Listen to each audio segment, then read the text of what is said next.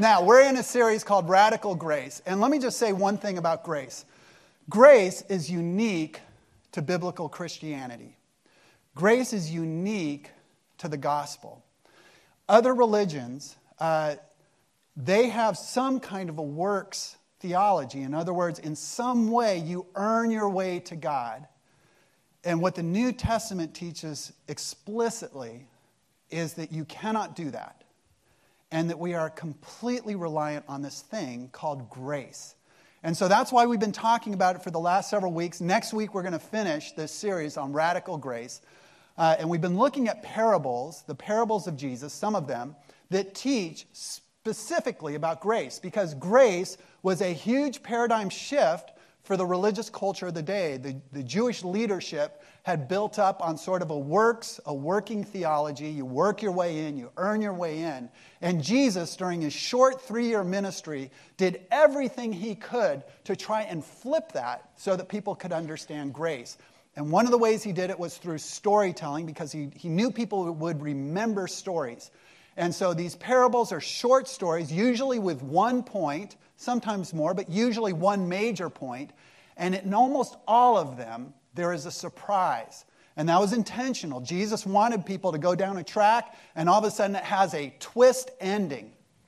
And in fact, it wouldn't be, uh, it wouldn't be too short to say something like, he meant it to be scandalous, almost like people go, when they heard the ending because it was so different than what they anticipated. And we get sort of anesthetized to it because we've heard these parables and we're sort of used, if you've been to church for a while, sort of the grace theme.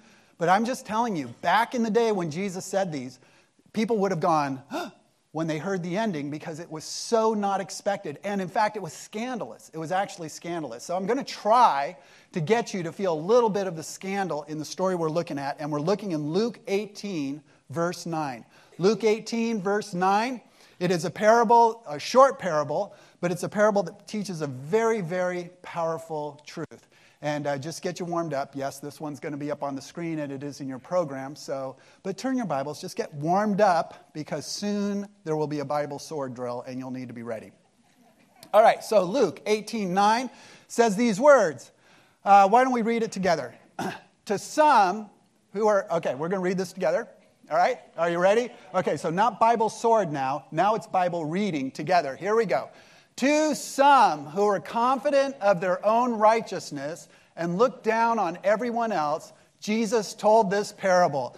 Uh, isn't it funny how it used to be that there were people like that? That were confident and self righteous. I'm so glad we don't live in a culture like that anymore. We never see that taking place. But Jesus is going to address an issue, and the heads up from Luke is this is going to have something to do with people that are really confident and maybe a little self righteous. This is going to be a story that's probably going to hit them right between the eyes. Here's the other thing that's important because there's going to be two characters that we'll introduce you to in just a second in this. And it would be a mistake to think that Jesus was talking about two uh, kinds of different people. There's going to be a Pharisee and a tax collector, of which you can relate to neither one. I understand that. But that wasn't Jesus' point here. He wasn't singling out a group called the Pharisees and a group named the tax collectors and giving them a truth that applied to both. He was saying this the attitude of the Pharisee and the attitude of the tax collector can be an attitude that anybody has. And sometimes, and maybe uh, almost for all of us, We've had both attitudes at times. So he's teaching about these attitudes. The idea is this is relevant to you because you drift into one or both of these attitudes, and he's going to call you out on it. He's going to say, We need to talk about these attitudes because one's not real good. The other one's okay, but one's not real good. So that's it's important that we understand that and that even though he's using maybe sort of archaic people in this that we can't relate to, catch the attitude because we can all relate to the attitude that is mentioned here. and in fact, just to point this out, okay, first Bible sword drill, Luke 12 1. Luke 12 1. Back, pretty easy, just back a few uh, chapters. Okay, Luke 12 1. Are you there? You're so studly. Okay, I'm going to read it though because you don't have a microphone. All right. So, just so that we're clear that this is about an attitude, Listen to what Jesus says to the disciples. He says, Meanwhile, when a crowd of many thousands had gathered so that they were trampling on one another, Jesus began to speak first to his disciples. This is not the people that we just said here, those that are super self confident. It's not the Pharisees. It's not the Sadducees. It's not the, any of those C's. Here's what he says He says, Be on your guard against the yeast of the Pharisees, which is hypocrisy. And so the point he's making here is he goes, anybody can fall into this. Even those of you, Peter and John and James, those of you that are the closest to me, those of you that are going to lead the church in the future, you're going to write Bible books, even you need to watch out for this. This is an attitude that anybody can have. So back to Luke 18, continuing on in our story, Jesus sets it up this way. He says, Two men went up to the temple to pray, one a Pharisee and the other a tax collector. Back in that day, the temple was in what city? Jerusalem. Okay, and the temple, really, in Jewish culture, the temple really, you could put an equal sign to God's presence.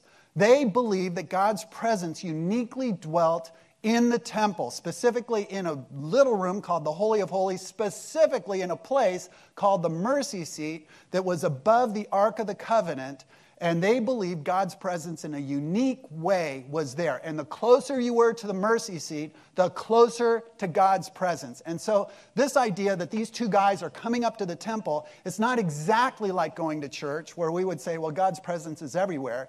They would have thought, we're going up to meet with God. That's what's happening right here. Now, there's two labels that are given the Pharisee and the tax collector.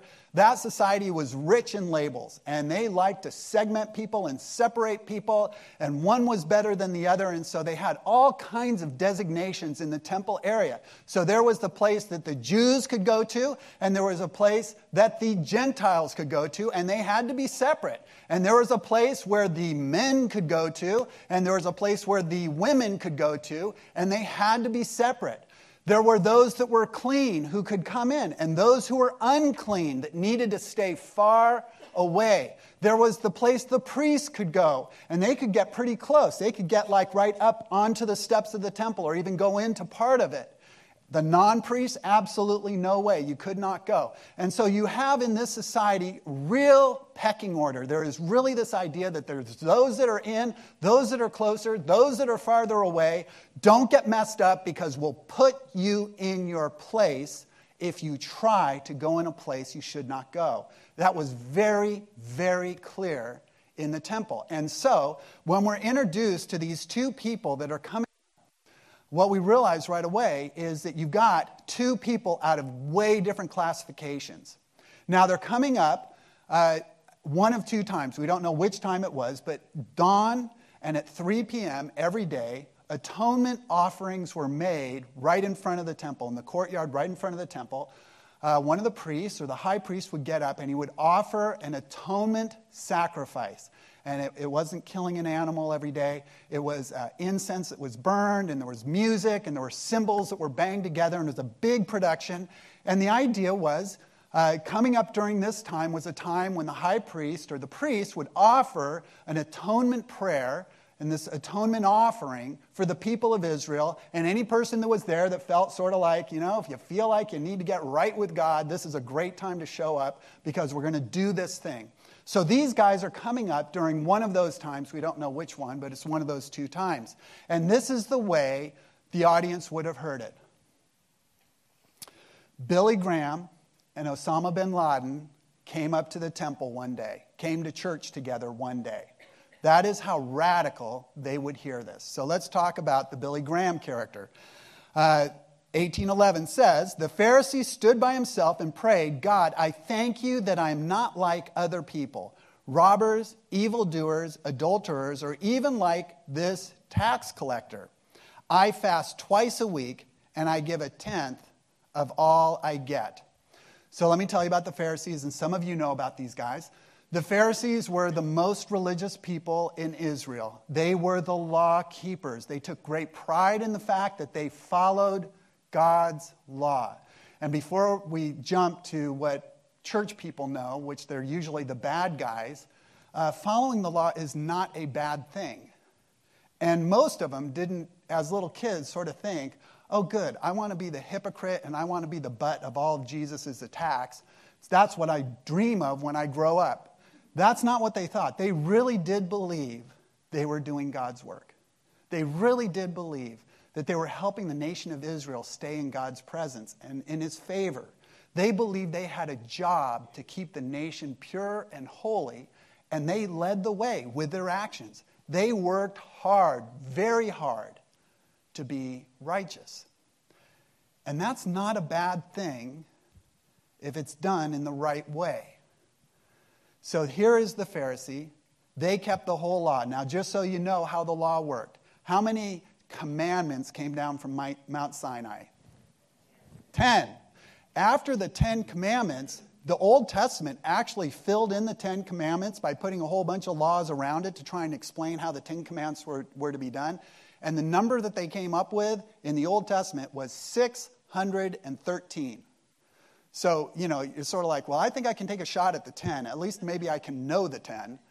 But then 613, oh my gosh. And a lot of them were like ways you sacrifice or things you have to do or not do. And they were kind of, you know, a little petty maybe. But they were all things to sort of keep the Ten Commandments really clear. Here's how you keep them. Now, the Jews, over the years, after a while, they said 613 is not enough.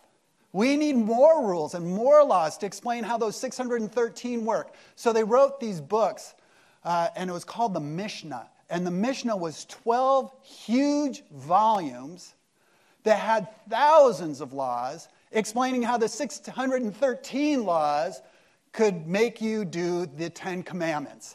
So you start to get this perception, and it would be right, of there were a lot of rules, a lot of do's and don'ts. And the Pharisees were the group that said, we're going to keep them. Absolutely.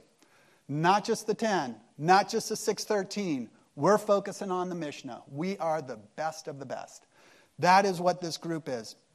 So we get this idea that this Pharisee comes up, and we, we start to sort of get this feeling of, hmm, I wonder if Jesus likes this guy or not. We start to get this idea that maybe Jesus doesn't like him. So the first thing we know is he stands up and he's praying out loud, which actually in that culture, if you prayed really loudly, like, let me just ask you this.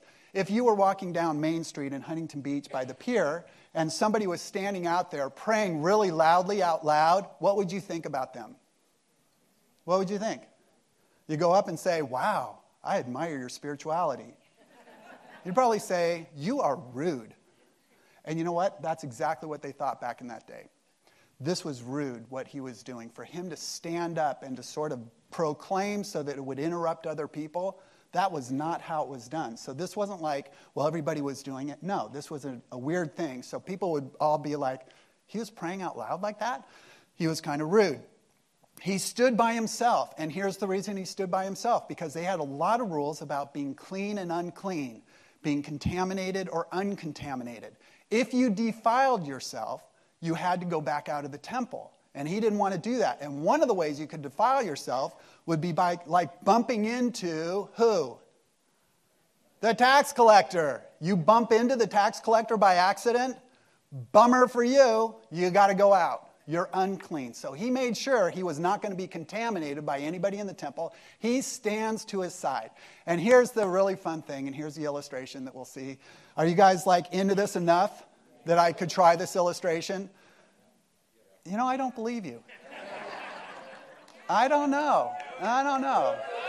I tried it. I tried it with our group uh, I tried it with the band, and it went over. I said, okay, now you guys are going to have to laugh because nobody else. All right, so, okay. Oh, we'll try it. Okay, Saturday Night Live. How many of you watch Saturday Night Live? All right, this is really going to be a problem then because you guys don't watch that show. Okay, well, Saturday Night Live, there is a character called Penelope. And Penelope is somebody that one ups everybody. So whenever she's in a situation, whatever anybody says, she's going to one up that person. And this guy is the ancient Saturday Night Live Penelope. That's who this guy is. So, for instance, it comes to fasting.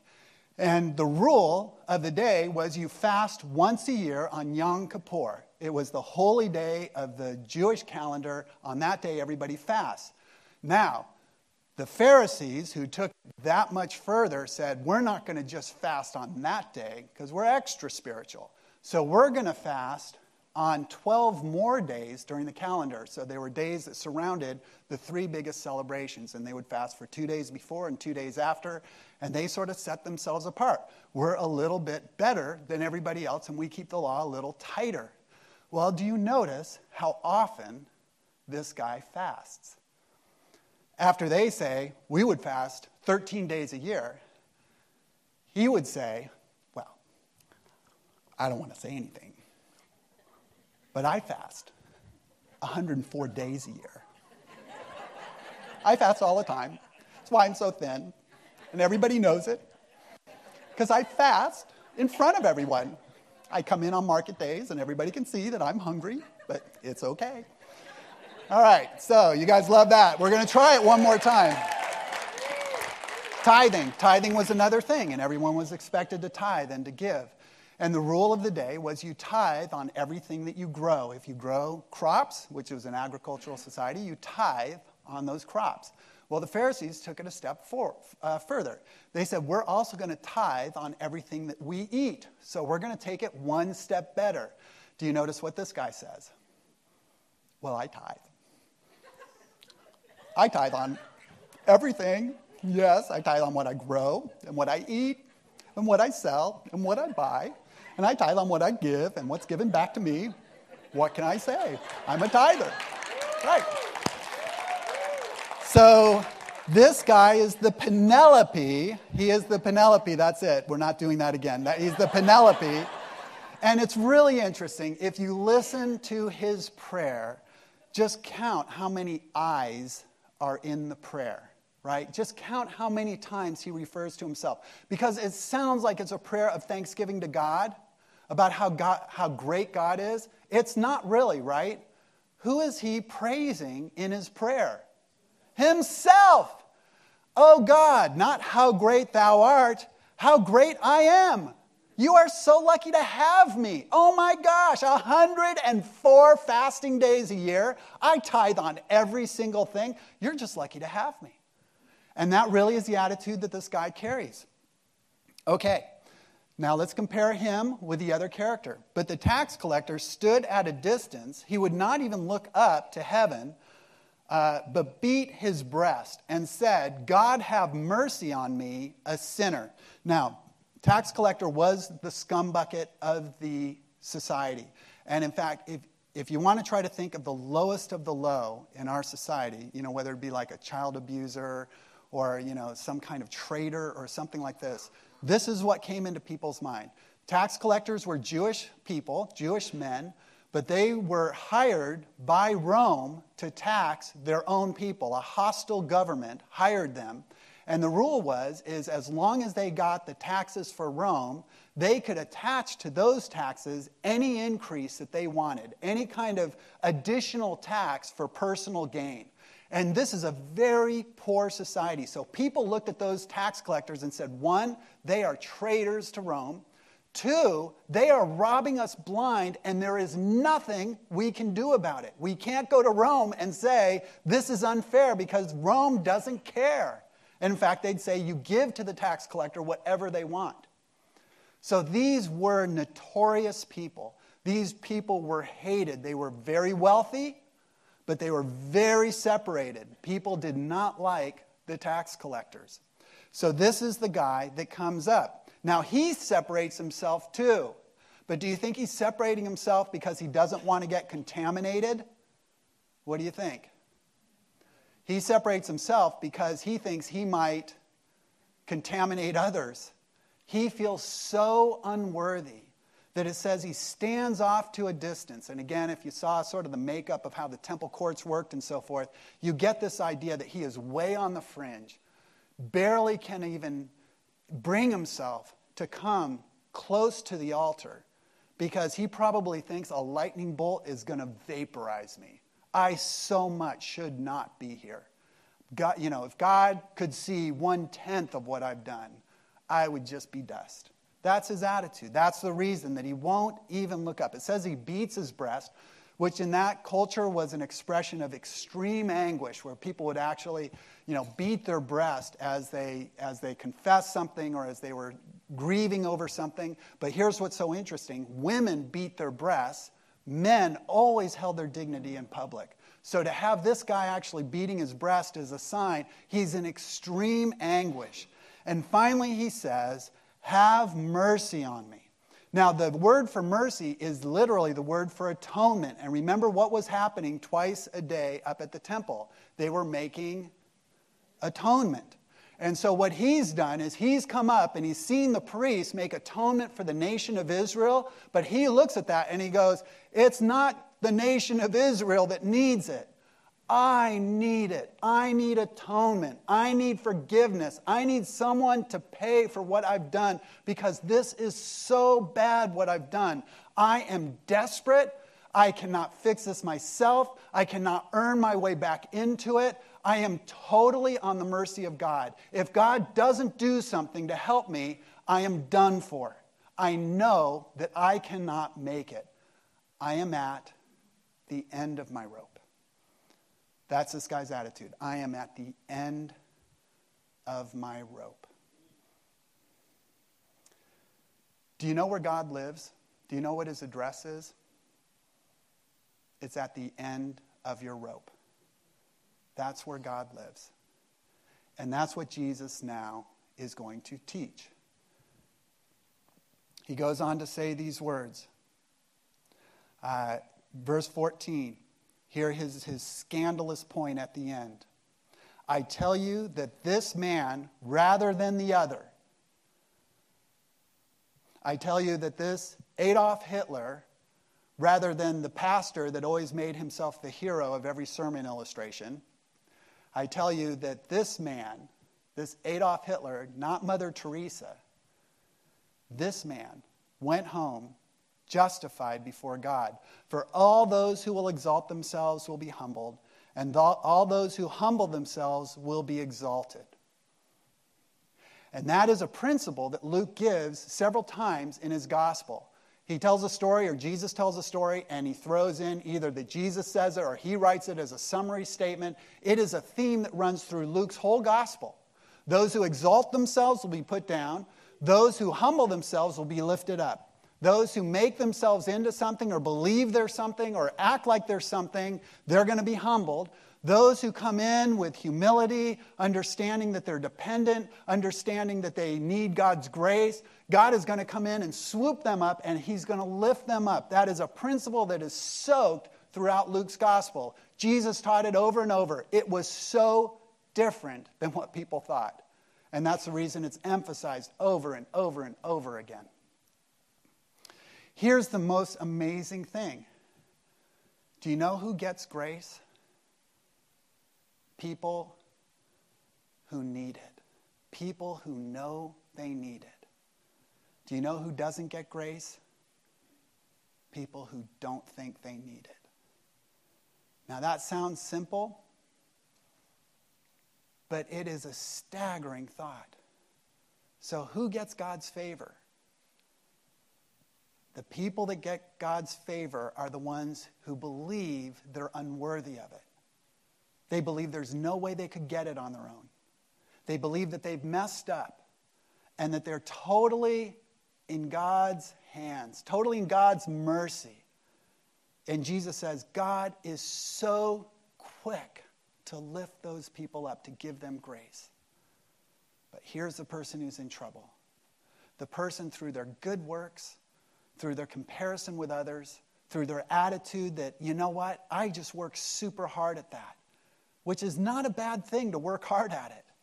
But when they finally say, I'm not sure that I need God's grace, if I can just get his justice, I'll be okay, God says, oh no, bad call, really wrong attitude. You don't know what you're saying. There's two principles that come out of here that I want to, uh, us to sort of dig into as we wrap this thing up. There's two principles that are super important. The first principle is this comparison is the enemy of grace. Comparison is the enemy of grace. There's two ways we compare. We compare ourselves with God sometimes, and this was the initial sin in the Garden of Eden. What did Adam and Eve, why did they eat the fruit? Satan said that something would happen if they ate the fruit there was a temptation there. Do you remember what it was? They were going to be like God. And God said, Oh, bad call. You can't be like me. What are you thinking? You can't be like me. Don't compare yourself with me. Don't think you can earn your way to me. If you want to get justice, if you want to play face to face with me, let me just make it super clear what you're saying. You're saying you're going to be perfect. You're going to say no slip of the tongue. You're going to say no bad thought. You're going to say, you know, no selfish action. You're not going to mess up in any way at any time for any reason because if you mess up even once, you do not match up to me and you're in huge trouble. So God says, Don't compare yourself with me. That is never how you can win. Don't ever think you can earn your way to please me because you can't. You cannot earn it. And so that first thing, and we just, you know, for those of us that just are like, I don't want to take anything I don't earn, that is so dangerous in God's kingdom because you cannot earn God's love. It is freely given. It is a gift. We also tend to compare ourselves horizontally, right? We compare ourselves to other people. And we all do this. And I'm not super bad at the comparison with God thing, and maybe it's just because I knew I was so messed up when I became a Christian, and I'm reminded of it like pretty much on an hourly basis. That I'm never like, oh God, just, you know, give me what I deserve. I know that that's a real dead end prayer for me. So that's not my problem. But I do have a problem with comparing myself with others. I have a problem of being envious of others or jealous. I can even be condescending if I feel like I've got the upper hand and I'm a little better than. And, you know, I do it in, in you know, pastor speak, and nobody would ever guess it because I am master at hiding it. But I know in my heart that comparison with others is an issue for me. I want others to think that I'm pretty great. That's what I want. That's why I had such a hard time doing that imitation of Penelope in front of you. I want that. And you know what is super interesting about that is Jesus actually identifies people that are very focused on what other people think, sort of this comparison thing, either to win them over or to beat them. Because that's what we do. We want to win people over or we want to beat them. And we compare ourselves. And so in the Sermon on the Mount, Turn there real quick. All right, Bible drill. Matthew 6, Matthew 6, Matthew 6, okay? You can get there. Matthew 6, Jesus talks about a guy in Matthew 6, or people in Matthew 6 that have three problems. And this is going to be a little bit uh, familiar to you based on what we just read about this Pharisee. So in 6 2, he says, When you give to the needy, do not announce it with trumpets, as the hypocrites do in the synagogues and on the streets to be honored by others. Truly, I tell you, they have received their reward in full. But when you give to the needy, do not let your left hand know what your right hand is doing, so that your giving may be done in secret. Then your Father who sees what is done in secret will reward you. So let me ask you this question Is it wrong to give? No. Is it important to give? Is that part of loving God? Absolutely. It is one of the past. You don't want to look at this and say, well, I better not give, because that's not the conclusion. But what can be a great benefit to your relationship with God can also be a huge stumbling block. And you know what it's based on? Your motive. And if you're doing it to impress someone else, to beat someone else, to make yourself feel like you're earning your way to God in some way, Jesus actually says it gets in your way. It actually hurts you. It would be better if you didn't do it with that attitude. That's what he says. He goes on to say, and when you pray, do not be like the hypocrites, for they love to pray. Verse 5 is this, where this is, 6 5. To pray standing in the synagogues and on the street corners to be seen by others. Truly, I tell you, they have received the reward in full. But when you pray, go into your room, close the door, and pray to your Father who is unseen. Then your Father who sees what is done in secret will reward you. Is it bad to pray? No. Is praying one of the ways we connect with God? Is it important to spiritual growth? Would God say, I want everyone to pray? Absolutely. So, what is Jesus saying here? If you pray with the wrong motive, it would be better that you didn't do it at all. If you're praying to impress someone, if you're praying thinking this is going to make God love me just a little bit more, I'm going to be a little more spiritual than somebody else if I do this praying thing, he says, Man, you're crossing a terrible line. Don't go there. When you fast, do not look somber as the hypocrites do, for they disfigure their face to show others they are fasting. Truly, I tell you, they have received their reward in full. But when you fast, put oil on your head, wash your face, so that it won't be obvious to others that you're fasting, but only to your Father who is unseen. And your Father who sees what is done in secret will reward you. Fasting, good or bad? It's a good thing. And a lot of you I know don't fast because that's not something that we practice as much. Fasting is one of the greatest ways to connect with God. When you stop eating or stop doing something for a while, it puts you in a position of dependence. And there are major positive things that come from fasting. But can you fast for the wrong reason? Absolutely. And when you do that, you're in trouble. When you do that, it doesn't just not help you, it actually hurts you, it hinders you. And that's the point that's being made here. And that Pharisee at the temple made all three of these mistakes. He gave for the wrong reason, he prayed for the wrong reason, he fasted for the wrong reason. And Jesus said, and he did not go home justified. He, did not, he was not considered righteous by God. In fact, he was pushing God away with these godly spiritual activities. They were actually pushing God away. We must not compare ourselves to other. If you find yourself starting to measure yourself by somebody else, trying to impress someone else with the way that you're acting, you are on such thin ice. It always gets you wrong, always. Don't compare. Don't compare. That's what the Pharisee did. It was his downfall. It does not matter what other people think, it matters what God thinks. Do these things in secret, is what it says. Now, that doesn't mean it's like, God, nobody can know that I gave money to the church. Like, I better not put that there because somebody might accidentally see me putting my check in the offering box. No, that's not the point. The point is with humility, with an audience of one. It's for God, it's not for anybody else. Okay, second thing, and this is what we're going to close on, and we have a really cool activity that we're going to do here as we close. Confession is the friend of grace. Confession is the friend of grace. And of course, that's what the tax collector does. He's not pure.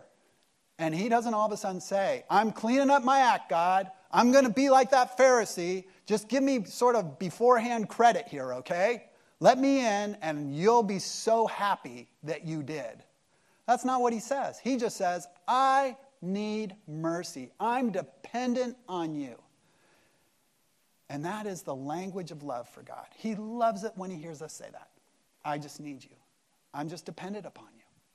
So we read in 1 John 1 9, you're not going to have time to turn there because we've got to wrap up here, but it says, uh, if we confess our sins, God is faithful and just and will forgive us our sins and cleanse us from all unrighteousness. And just so that we're really clear, does that mean any sin you don't confess you're in trouble for? Is that what that means? It does not mean that. Otherwise, we'd all be in trouble because we sin in ways that we don't even know. The point there is we can release anything and immediately feel that connection back with God. Immediately feel that our relationship is restored. In God's mind, it was never lost. For us, we can confess anything. And the Bible says, as far as the east is from the west, your sins are removed couldn't get further away. He doesn't say as far as the north is from the south. You know why? Because if you keep on going north, north, north, north, north, and you hit the North Pole and you keep going, what direction are you going to go? South. You have no options. If you go south, south, south, south, south, hit the South Pole, you are going to go. If you go east, east, east, east, east, east, east, east, east, east, east, forever and ever and ever, and you keep going east, what direction are you going? East. You can't. You won't ever start going west. That's the reason it says east from west, because it is eternal. They are eternally separated from you. That's the point there. I was uh, reading a biography recently, and it's a guy who moved to India and he was escaping the law, and he, he thought he'd never see his family again, and he had totally messed up his life. He had done terrible things, and he was running away.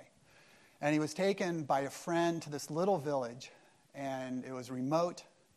And the first night that he got there, uh, the family gave him the best bed in the house. And as he was about to go to sleep, they said, It must be so hard for you not to be with your family. We don't want you to go to sleep by yourself. So we're going to come and we're going to surround you while you fall asleep which made him feel really uncomfortable. if you can imagine that. These people you've never met, and they're sitting around you as you're falling asleep. And so he started to fall asleep. And uh, right as he was dozing off, the, the father of the family, an old farmer with rugged hands, put his hand on his shoulder. And immediately, flooding into his mind, were two very different, very distinct thoughts. The first thought he had is, oh my gosh, I have messed my life up so much. All of a sudden, it flooded into his head because he had been trying to push it down and not think about it and justify it, and he was mainly trying to get away from the law. And all of a sudden, he thought, How many people have I hurt? How messed up have I been? How selfish have I been? How many bad decisions have landed me in this place? And he said, for some reason, it was just crystal clear. This man who I didn't even barely know, this rugged hand goes on to my shoulder. And all of a sudden, it is so clear to me man, am I screwed up?